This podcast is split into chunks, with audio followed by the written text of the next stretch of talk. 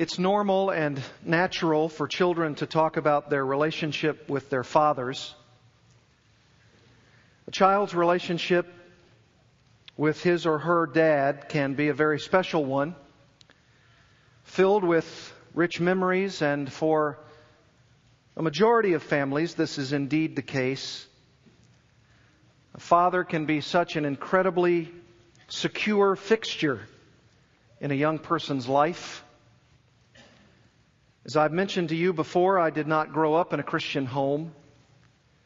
And I did not have the incredible benefit of having a relationship with my father. His name is Peter Quinn. My parents were divorced when I was four years old. And I have absolutely no contact with him ever since.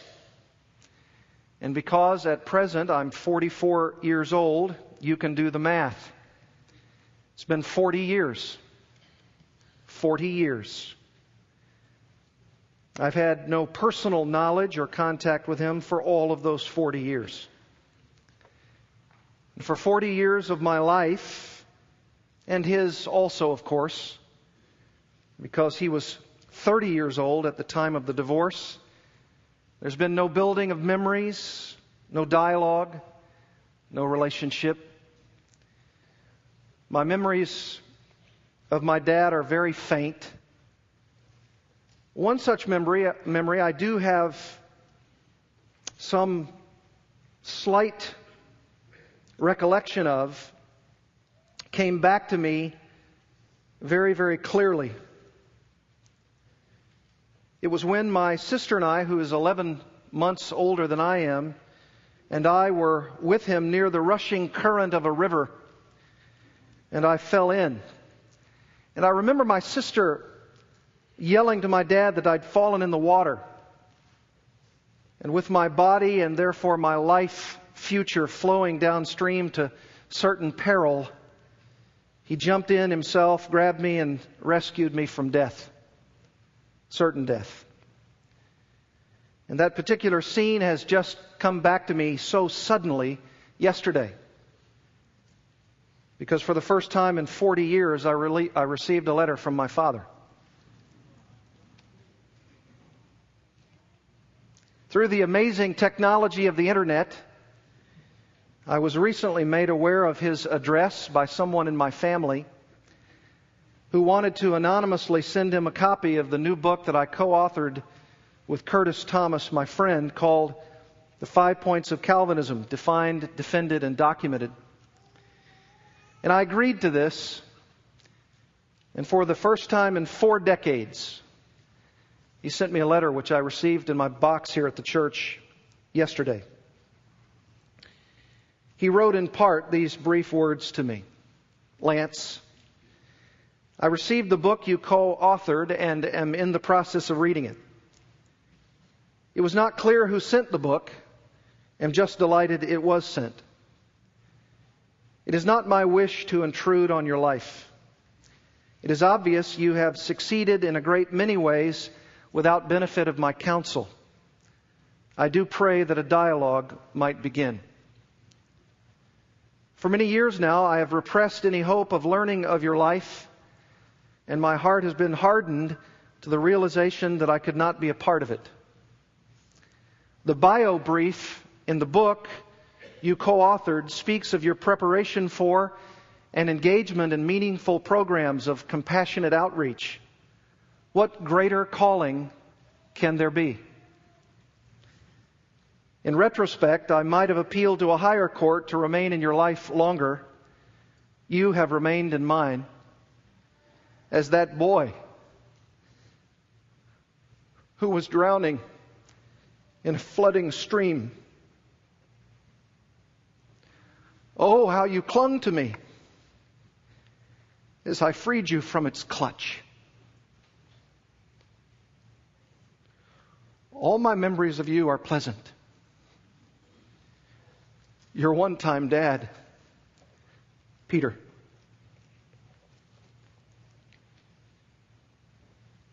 Some reason, in the providence of God, When I read those words, that scene, that scene came immediately back to my mind. And I remembered it vividly. And I haven't thought about that for 40 years. I trust there will be some dialogue with him. I want so much for him to know Christ, to make Christ known in the years he has left. I read this letter and tell you about my first communication with my father in 40 years because it seems to me to be a perfect introduction to the dilemma which the Apostle Paul speaks of here in Romans 3, verses 9 to 20. Humanity, he states, is universally under the power of sin, like a person rushing headlong down a fast moving current of divine judgment, and with the outcome of a most certain peril of death. We need a Heavenly Father who alone has the resources to take our hand and rescue us from our plight. What is our plight as hopeless, helpless children who have plunged into the river of sin? Paul tells us in these verses. Verse 9, what then? Are we Jews any better off? No, not at all. For we have already charged that all, both Jews and Greeks, are under sin, as it is written, None is righteous, no, not one. No one understands, no one seeks for God. All have turned aside. Together they have become worthless. No one does good, not even one. Their throat is an open grave. They use their tongues to deceive. The venom of asps is under their lips. Their mouth is full of curses and bitterness. Their feet are swift to shed blood. In their paths are ruin and misery, and the way of peace they have not known. There is no fear of God before their eyes. Now we know that whatever the law says, it speaks to those who are under the law so that every mouth may be stopped and the whole world may be accountable to God. For by works of the law, no human being will be justified in his sight, since through the law comes the knowledge of sin. From Romans chapter 1 verse 18 all the way through this text that I have just read to you, Paul has been making the case that all humanity is under the power of sin. We are like children who have all fallen headlong into the raging current of the ravages of sin with no ability to extricate ourselves. We are totally and completely at the mercy of our Heavenly Father to rescue us from sin's clutches. But I want you to notice that it isn't simply that we have inadvertently fallen into the river of sin through no fault of our own. Paul says here that we are actively rebelling against God. Not merely a matter of our sinful state or condition. There is in us all, all humanity, both an inherent condition of sinfulness but also our own volitional acts of sin, which cause us to be alienated from our Heavenly Father. What Paul does here in Romans 3 9 to 20 is essentially give us a three part outline to the message. It's like a letter we could write today with an introduction, and then a body, and then a conclusion. That introduction is shown for us in verses 9 and 10. And the body of the letter is in verses 11 to 18. And the conclusion is in verses 19 and 20. Now, within the body of this letter, of course, is the heart of the passage, what he most wants to convey. And that supports Paul's argument that humanity is under the total domination and power of sin. He's saying it's like the whole of humanity has been plunged both by nature and by choice into the raging river of death, which flows into the outlet of divine judgment in hell forever. And as we flow through this passage this morning, no pun intended, we'll see ourselves hopelessly and helplessly careening toward God's righteous wrath. Let's look at the introduction to this passage. We'll call it the pronouncement of our sinful condition. The pronouncement of our sinful condition. Verses 9 and 10. What then, Paul says? What then? Are we Jews any better off? No, not at all. For we have already charged that all, both Jews and Greeks, are under sin as it is written. As I said a moment ago, Paul has been endeavoring all the way from chapter 1, verse 18 to chapter 3, verse 8 to show that the Roman believers to whom he's writing are sinful.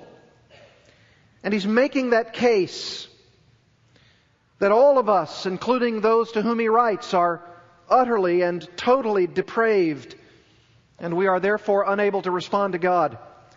Because of their sinfulness, because of our sinfulness, God is righteously going to inflict wrath upon all of us because He is holy and His just vengeance must be meted out to everyone who sins against that holiness. And that, of course, includes us all. For as he will say later in the chapter, in verse 23, all have sinned and therefore fallen short of the glory of God.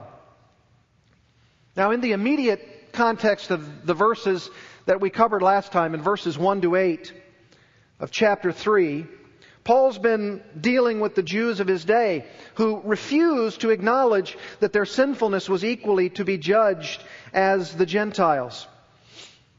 I've mentioned to you several times that they obviously assumed that since they were God's covenant children, they weren't going to be in the judgment the judgment upon mankind. And from chapter 2 onward, Paul has begun to divest them of any such notion. They are indeed, as the Gentiles, under the judgment of God, the very wrath of God. Their condemnation might even, as he subtly implies, I believe, maybe even a more stricter judgment, a more stricter condemnation. Why? Because they were the ones who had received God's divine oracles. His promises, His commands, promises of blessing, but they'd refused to obey God's law and were therefore under His wrath and curse because of the waste of their awesome privileges. For one final time in this major section of Romans, from 118 to 320, we come to this last detail. And the question is still on the minds of some, no doubt, because Paul says, What then, verse 9? Are we Jews any better off? Does the Jew have an advantage over the Gentile? And it seems as though Paul's already made very clear in verses 1 to 8 what is the precise answer to that question. But he asks it one more time. Yes, he says in verses 1 and 2, they have an advantage if they were to have acted on those spiritual privileges, but no advantage whatsoever has been gained by them. Because they disobeyed God's law, and therefore they've squandered any spiritual privilege they may have had. So, he answers that question. Are the Jews any better off? No, not at all. For we have already charged that all both Jews and Greeks, Greeks being a term for Gentiles, all non Jews, all the pagans around the Jewish nation, everybody else in the world, he's saying, all, Jew and non Jew, are under sin. Humanity under the power of sin. And in the final analysis, Paul says no one has any spiritual privilege over another. No one can claim any special place, any special right as over against any other person. Our problem, he says, is a sin problem. Our problem is that we are a humanity before God and we are all headed downstream to judgment with no special privilege, no advantage, even, and I might say, especially the Jews, without hope of rescue. And that's his pronouncement to them. It's our sinful condition. We're all under the power of sin. Do you remember in verse 18 of chapter 1? He's already told us this sad truth. Look at it, Romans 1:18. For the wrath of God is revealed from heaven against all ungodliness and unrighteousness of men.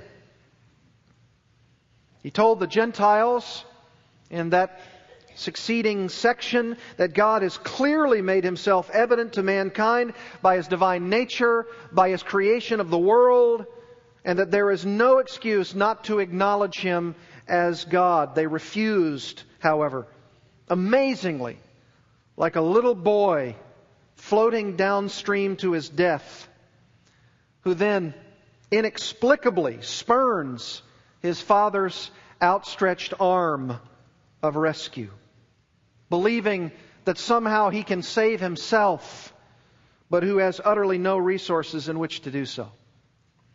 That's the true biblical picture. For even if we fall into the river of death, we don't want help. We think we can make it on our own.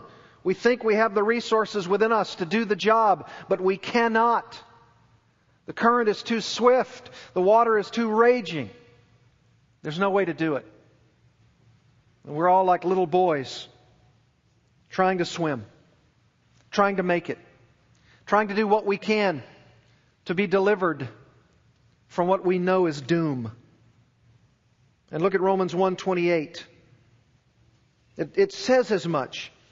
And since they did not see fit to acknowledge God, the outstretched arm, the offer of the gospel, the proclamation of Christ, they did not see fit to acknowledge God. I don't want your hand to save me. Get out of my way. I'll do it on my own. How does God respond? All right then. God gave them up to a debased mind to do what ought not to be done. And that's the Gentile world. That's the pagan world. That's non Christians. That's what they do. And the Jews as well, because in chapter 2, Paul says, You Jews, you're likewise under the power of sin. You too are careening down that path of destruction. And they could not assume that they had an adherence to God's law just by receiving the law. You have to do the law, he says. You can't assume that you have the heritage. You cannot say, well, I'm a son of Abraham. He'll save me from the river of sin. We're God's covenant people. And they looked at that as almost a, an automatic save from the river of judgment. Some kind of cinch life preserver when the waters of wrath are poured out upon mankind. We're in. What does Paul say here in Romans 3 9? No, not at all. Not at all. Everyone, he says, is under the power of sin. And he contends elsewhere in this letter that mankind is under the dominion of sin, the slavery of sin. Look at chapter 5, verse 19. For as by one man's disobedience, that's Adam, the many, that's all of us, were made sinners, Jew and Gentile alike. We're all cursed in Adam's disobedience. Look at verse 21. So that as sin reigned in death, sin reigns in us. Look at chapter 6, verse 6 we know that our old man was crucified with him in order that the body of sin might be brought to nothing so that we would no longer be enslaved to sin. That's what humanity is enslaved to, sin. Verse 12, let not sin therefore reign in your mortal bodies to make you obey their passions. Verse 14, for sin will have no dominion over you. Verse 17, you were once slaves of sin. Verse 20, when you were slaves of sin. Sinners are under the dominion, the domination of sin's clutches. It's like a, a torrent of water pulling you under its power, and you have no capacity, no ability to withstand its force. I remember when my family and I took a vacation time, I was asked to speak in Toccoa Falls, Georgia, at Toccoa Falls College. And being at that college, we stepped into the bookstore and I saw a book on the shelf that spoke of a major flood that happened with a body of water, Toccoa Falls, the dam that broke back, I believe, in the early 70s. And the college is below the dam in a valley like area. It's a beautiful campus. But you would not have known it when that dam broke and that flooding water came over that cascade into the college campus, onto it, and wiped it out. Several people lost their lives. There was nothing that they could do. And we actually bought a book in the bookstore and read that account to our family together. And what a, an apt analogy it is that when you are below the raging waters, there's nothing you can do. There is no way for those people to have responded, and they plunged to their death. The force was too great. That body of water was so vast, and that narrow corridor of the valley below was, was too small, and the water flooded it. And there was no way. There were buildings washed away, cars washed away, people washed away. But you know, there may be some people, doubtless, who would dispute that Paul is correct here in saying that all humanity is under the power of sin. And it's to that very assumption that Paul now turns from the pronouncement to the pervasiveness of our sinful condition. Look at verse 11. Here he talks about the pervasiveness of our sinful condition. Not just the pronouncement of it, but the sheer pervasiveness of it. None is righteous, no, not one. No one understands. No one seeks for God. All have turned aside. Together they have become worthless. No one does good, not even one.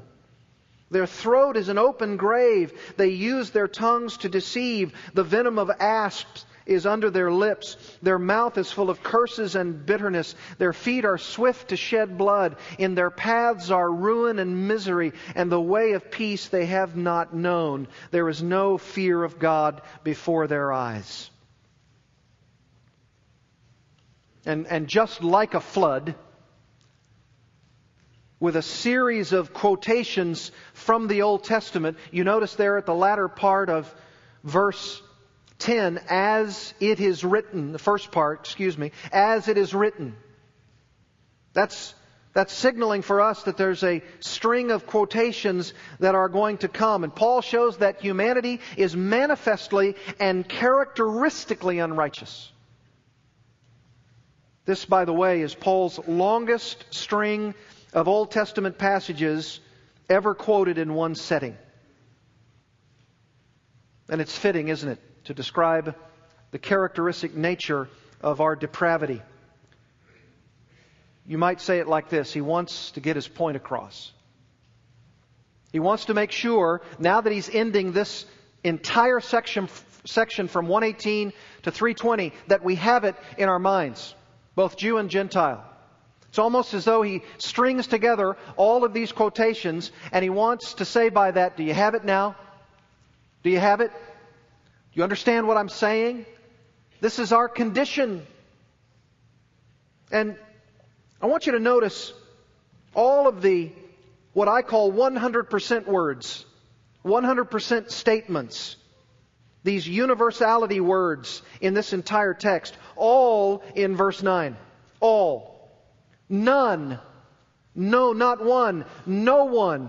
No one in verse 11. All. No one.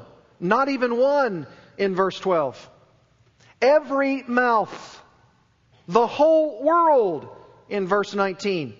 And no human being in verse 20. That's a lot of 100% statements. That's a lot of universality there. All, none, no, not one, no one, no one, all, no one, not even one, every mouth, the whole world, no human being. And then he structures these verses, I think, in, in three categories or three ways or three manifestations. Notice the structure. Verses 11 and 12 speak of mankind's total depravity as a characteristic of their beings. And then in verses 13 and 14, he speaks of their wicked words, the manifestation of their beings. And then in verses 15 to 17, he speaks not only of their words, but also of their actions, their doings, with verse 18 serving as a capstone statement. Let's look at it together. Verses 11 and 12. None is righteous, he says. No, not one. No one understands. No one seeks for God. All have turned aside. Together they have become worthless. No one does good, not even one. What an incredible way to begin. With a series of unqualified statements from an almost, by the way, exact quotation from Psalm 14, verses 1 to 3. Paul intends to say that mankind is not righteous before God, not even one single individual. Not one. No one, he says, understands, and no one seeks after God. It's amazing to me how often you hear of that idea of those people who are developing their philosophy of ministry in a local church to do what they can to present the gospel to seekers. This text says no one seeks for God. Oh, it may be true that there are some who are seekers, but the only reason that they might be seekers is because who is seeking for them? God. God. Left to their own depravity, no one, Paul says, seeks for God. No one. No one understands. And he quotes Psalm 14, verses 1 to 3 to solidify that. And then he quotes maybe Psalm 53, 1 to 3, because it's virtually identical. Maybe he is quoting one or the other. We don't know. But apart from the righteousness of Christ, no one can stand before God with any merit on their own. No one can stand upright to God. That's his point. All have turned aside having become worthless, he says, with no one doing good, not even one. It could be that the first line of verse 10 in his description of man's general wickedness, none is righteous, no not one. Maybe that's from Ecclesiastes 7:20, which says, "Surely there is not a righteous man on earth who does good and never sins." That's a succinct statement, isn't it? Surely there is no man, not a righteous man, on earth who does good and never sins. You know, when someone suggests to you that mankind is not as bad as they seem, you tell them this verse. You show them this passage. This is an evangelistic opportunity, isn't it? Show them that none is righteous, no, not one. As J.I. Packer once wrote, no one is as bad as he or she might be, but no action of ours is as good as it should be. That's right. Uh, we may not be as bad as we otherwise could be, and that because of the restraining power of God the Holy Spirit, but no man is as good as he should be. No Jew, no Gentile can claim somehow and in some way that they are exempt from this universal category. All have been plunged into the deadly current for which no one will survive apart from God's very intervention. Verses 13 and 14. They zero in not just on the characteristic nature of depravity, but on the very words of mankind. Notice it.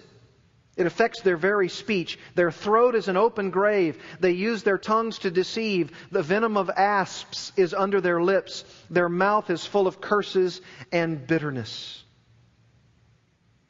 Psalm 5 9 is where Paul takes the first two lines of verse 13. Psalm 5 9 says it this way For there is no truth in their mouth.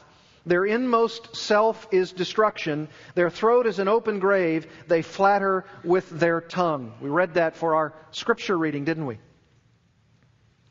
And you know, speaking about someone's throat as is, is an open grave is not very flattering, is it? What do you think of when you think of a grave? Death. Death. This is talking about someone's words being like death. What he's saying is that sinful man's throat is characteristically deadly. Deadly. And he goes on to quote Psalm 10, uh, excuse me, Psalm 140 verse 3 when he speaks about mankind's lips as a serpent's poison. Poison. Psalm 140, verse 3 says, They make their tongue sharp as a serpent's, and under their lips is the venom of asps. What's an asp? It's a small but deadly poisonous snake in Africa. And he says, A man's very lips are likened to a small venomous snake who strikes with a deadly poison. I just recently, as you know, went to South Africa. And I saw many animals. I didn't see snakes, but I know they're there. I know they're there. And can you imagine, as we did, going out on one of these game preserves and just walking around? Obviously, we were in the protection of a vehicle. And in fact, in one place, one of my other compatriots from California wanted to get just a little bit better picture. And so we stopped on the road and we saw some hyenas and jackals. And he opened his car door and he put one leg out to take just that perfect picture. And our host said, Bill, get back in the car. Why? Because those things can strike you at a moment's notice, pull you right out of that car, and we'd never see you again. And he did exactly as he was told. It's happened before. And can you imagine, without any transportation, without any protection whatsoever, going out into the wilderness of that area, or in Palestine, or in the wilderness area of Judea, and walking along and stepping on a venomous snake? That's what he's liking our lips to. Venomous. Poisoned. The pervasiveness of man's sin extends to his speech, which is used to spread venom to other people. What a word picture this conjures up in our mind. And with verse 14, Paul then quotes Psalm 10:7. His mouth is filled with cursing and deceit and oppression. Under his tongue are mischief and iniquity. Doesn't that remind you graphically of James' words in James chapter 3. Listen to it. The tongue is a fire. The tongue is a fire, a world of unrighteousness. The tongue is set among our members, not members of the body, the members of our physical body. The tongue is set among our members, staining the whole body, setting on fire the entire course of life, and set on fire by hell. For every kind of beast and bird, of reptile and sea creature can be tamed and has been tamed by mankind, but no human being can tame the tongue. It is a restless evil, full of deadly poison. With it we bless our Lord and Father, and with it we curse people who are made in the likeness of God. From the same mouth come blessing and cursing. And that is talking about regenerate people. Christian people. Because unregenerate people don't bless our Lord and Father. Just imagine what unregenerate people are like in their sinful nature. Well, I guess you could. You were one. And so was I. We know what it's like. And even in our regenerate condition, one moment we're blessing God the Father, and the next we're cursing people. Unregenerate man, Paul says, is rotten to the very core, even down to his speech. It's all pervasive. Affecting, incidentally, notice, our throat, verse 13, our tongues, verse 13, our lips, verse 13, and our mouth, verse 14. That just about covers it all, doesn't it? Throat, tongues, lips, and mouth. He has us surrounded. And finally, in Paul's pervasiveness, this list of our sinful condition, he speaks of how sin affects our actions. Look at verse 17. Their feet are swift to shed blood, in their paths are ruin and misery, and the way of peace they have not known. This is a full quotation, not of one of the Psalms or a portion of a psalm, but this is from Isaiah 59, verses 7 and 8, which is speaking of wicked Israel.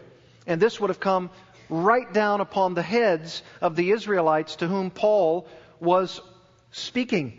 Their feet run to evil, Isaiah says, and they are swift to shed innocent blood. Their thoughts are thoughts of iniquity. Desolation and destruction are in their highways. The way of peace they do not know, and there is no justice in their paths. They have made their roads crooked. No one treads on, no one who treads on them knows peace. Paul is just conjuring up all of what he wants to say to them through the Old Testament scriptures as it is written, he says, to describe total depravity. And it isn't simply what comes out of his mouth, Paul says, it's also what is exhibited through his actions. He's quick, he says, first to go about murdering. Their, their feet are swift to shed blood. You remember our study of Proverbs 1? Verse 16 says, Their feet run to evil, and they make haste to shed blood. Look at verse 16 of Romans 3. In their paths are ruin and misery. This isn't talking about a person's own subjective misery here. It's talking about what sinners do to other sinners. They, they put their lives in ruin and misery. It's what one unregenerate person does to another unregenerate person by their actions, by their words, by what they do. It puts that other person in ruin and misery. They inflict upon themselves ruin and misery. And verse 17's reference to the way peace is not, uh, the way peace is referred to there is not intended to speak of our personal peace, like someone would say, Well, I have a peace about it. That's not what this is saying at all. It's the fact that sinful man is violent, violent, vengeful, not peaceful. The way of peace they have not known. Why? They don't live in peace. They live in violence. They live in hatred. They live in bloodshed. You say, everybody like that? Of course, not everybody. Remember, Sinful man, totally depraved, is not as worse as he could be at all points and in every way, and that only by the grace of God. But they could be. Do you imagine what our world is going to be life, like in the final day? In a day of tribulation and a day of trouble? When there is the great conflagration, the great war? It may even be that the Holy Spirit's restraint is taken off, taken away. And there is this massive, incredible, unrelenting sinfulness foisted upon the earth. I don't even want to think about it. I don't even want to think about that. And maybe that capstone comment about the pervasiveness of sin in verse 18 there is no fear of God before their eyes. Psalm 36:1 may say it more fully. Transgression speaks to the wicked deep in his heart. There is no fear of God before his eyes. Transgression is woven deep within the heart. And that's why there is no fear of God before their eyes. Oh, beloved, sin is pervasive, layered, all the way from top to bottom.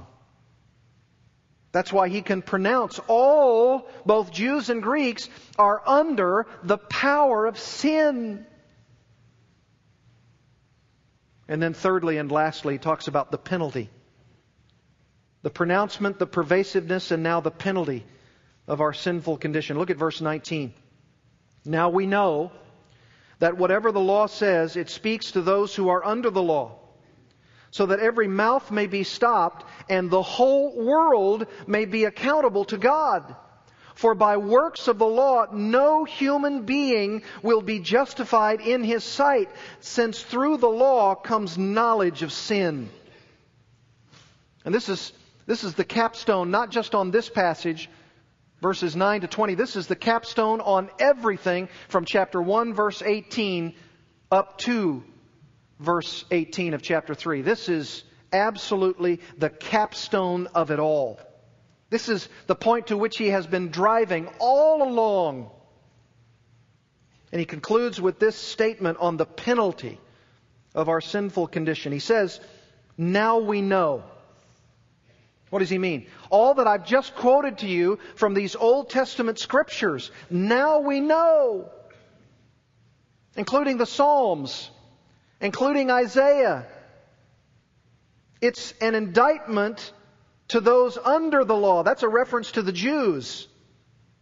Now we know that whatever the law says, it speaks to those who are under the law, the Jews. So that every Jew's mouth may be stopped. And through the law given to the Jews, there now is a condemnation on the whole world. That's Gentiles, so that they may be accountable to God. So he just wraps up the whole thing and says, Jews, they've been given the law of God, and through them to the world, to the nations, and by that, Gentiles are also condemned, so that the whole world may be accountable to God. Everyone, Jew and Gentile, are brought before the divine bench and sentenced to accountability before a righteous and holy God. Douglas Moo, commentator on Romans, excellent commentary, mentions that the phrase, every mouth may be stopped, is the situation of a defendant who has no more to say in response to the charges brought against him or her. You stand before that judge, and he says, How do you plead?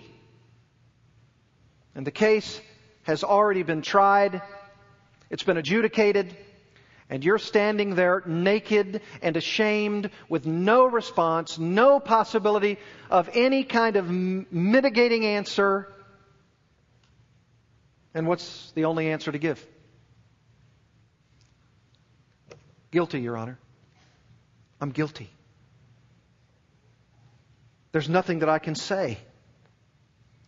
He also suggests, does Moo, that the word accountable that's appearing there in verse 19, it's not used anywhere else in biblical Greek, but it is used in extra biblical Greek to mean answerable to or liable to prosecution. Here's how we might be able to paraphrase the sentence God is the offended party, man is the perpetrator of the crime, He's committed inexcusable offenses against this righteous God for which there is no defense, and all therefore have become guilty and are now ready to be judged. The sentence has been given. Guilty. And he says there is no defense, verse 20, by works of the law. That is, by someone's effort to perfectly obey God's commandment. That's why James says if you violate the law in one part, you're guilty of what? All. You're guilty of it all. The very first time you violate the very first commandment in thought, word, or deed, you're guilty of all. And then we live our lives long in that guilty condition. That's the sentence. No human being, he says, will be justified right standing with God in God's sight. Standing is not guilty. No one. Why? Because the law was not given to show me how much I can obey, but how much I cannot obey. It's my condition. The law just brings all of my sinfulness up to the very surface where it had been boiling below, and now the law just, just tells me. We were on a junior high canoe trip over the weekend. If you saw my legs, you would readily attest to that. Sunburned. And we were going down that Buffalo River, and then the next morning we went to Blanchard Springs Caverns. Have you ever been there? How many of you have been to Blanchard Springs Caverns? Boy, it's just a phenomenal experience, isn't it? And we went down there, and one of the things that the tour guide told us very sweetly, but told us nonetheless, because you have, I don't know, I think it was about 49 junior hires. And I'm sure she was very, very nervous when she said, Now, we want to remind you, please do not touch anything inside the cavern. Because it's a very sensitive thing, and if people touch them, it would obviously upset the whole deal.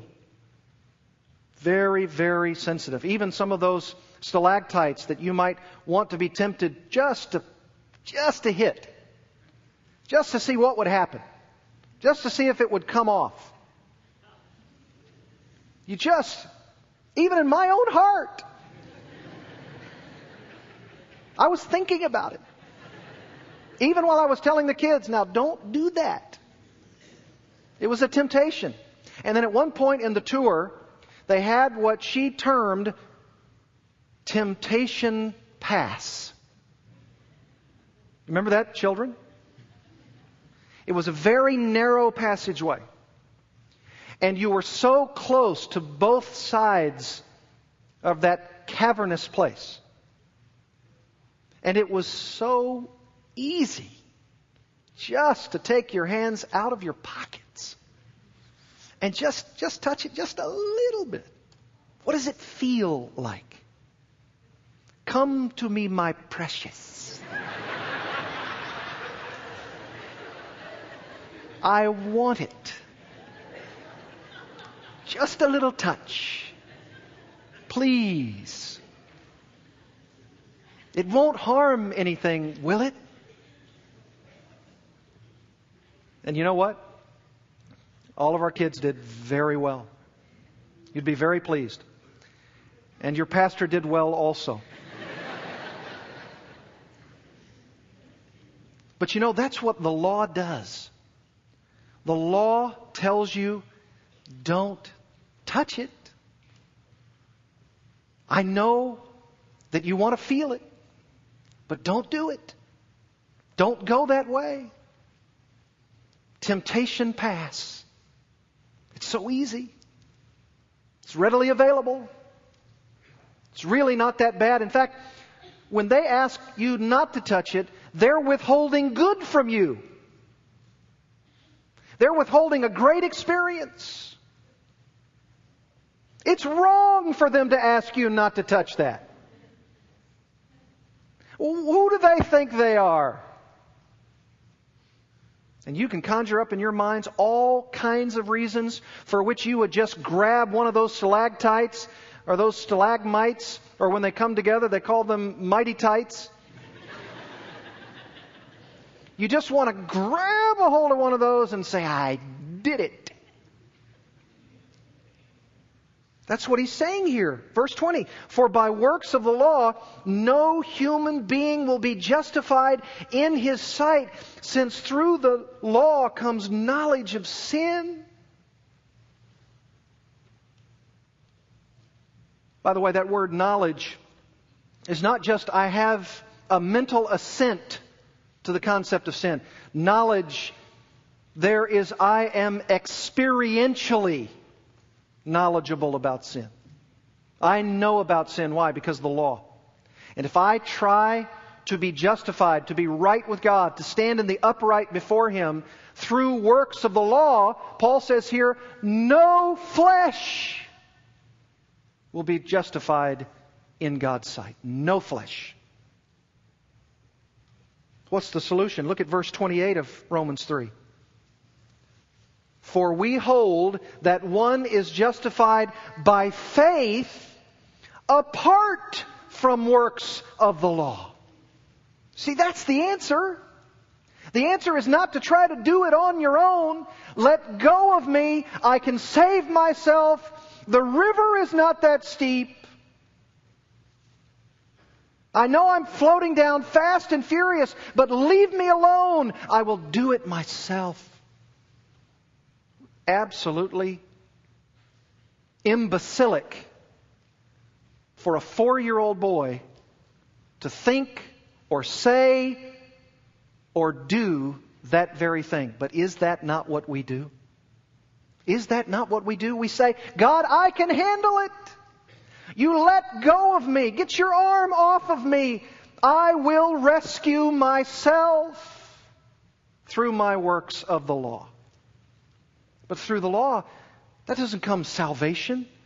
It comes condemnation because I can't do it. As one writer rightly said, the law does not provide the ability to conquer sin, but reveals its presence. Oh, it's so true. It doesn't provide for me the ability to conquer sin. It just reveals the presence of sin in my life.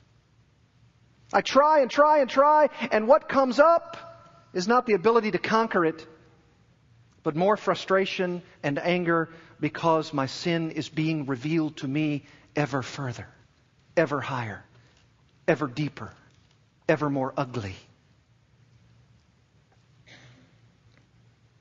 We need to be justified by faith apart from the works of the law. As we close, listen to the wise words of James Montgomery Boice. The doctrine of total depravity is hard for the human race to accept, of course. For one of the results of our being sinners is that we tr- tend to treat sin lightly. Most people are willing to admit that they are not perfect. It takes an extraordinary supply of arrogance for any mere human being to pretend that he or she has no flaws. Generally, we do not do that. But this is far different from admitting that we are utterly depraved so far as our having any natural ability to please God is concerned. We are willing to admit that we are not perfect, but not that we are not righteous. We are willing to admit that there are things not known to us, but not that we are devoid of all spiritual understanding. We are willing to admit that we wander off the true path at times, but not that we are not even on the right path. Instead of, instead of admitting that we are running away from God, we pretend that we are seeking Him. It is vitally important that we come to terms with this bad tendency to run from the truth about ourselves.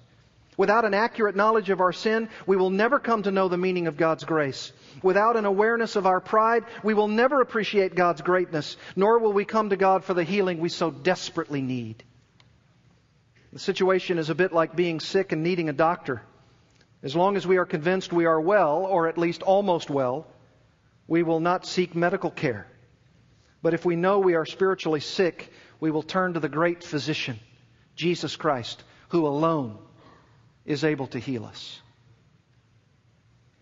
Admit your sin to God today. Admit it today. If you've never done it before, admit it today and he will be to you the great physician who heals you of your sin disease. Or, if you prefer, as in my case, the one who rescues you from the raging river of death. Let's pray.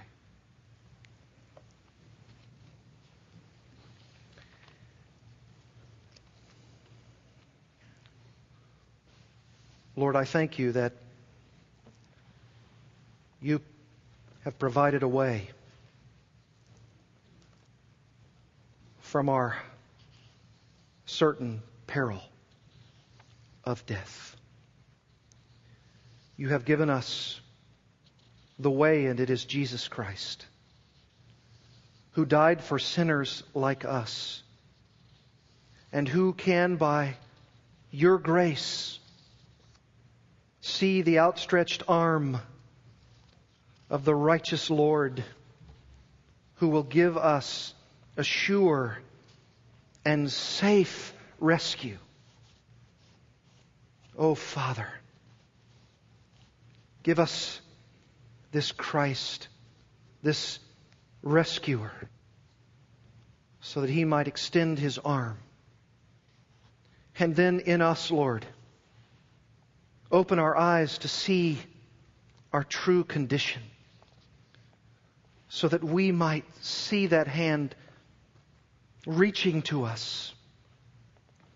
Open our eyes, regenerate our hearts, bring us to the place of true sight. And as we are going down that river of death, save us, save me, save them. Give us the ability through faith, by faith, to grasp that hand and be delivered. Oh God, make it so for the glory of your name in Jesus Christ. Amen.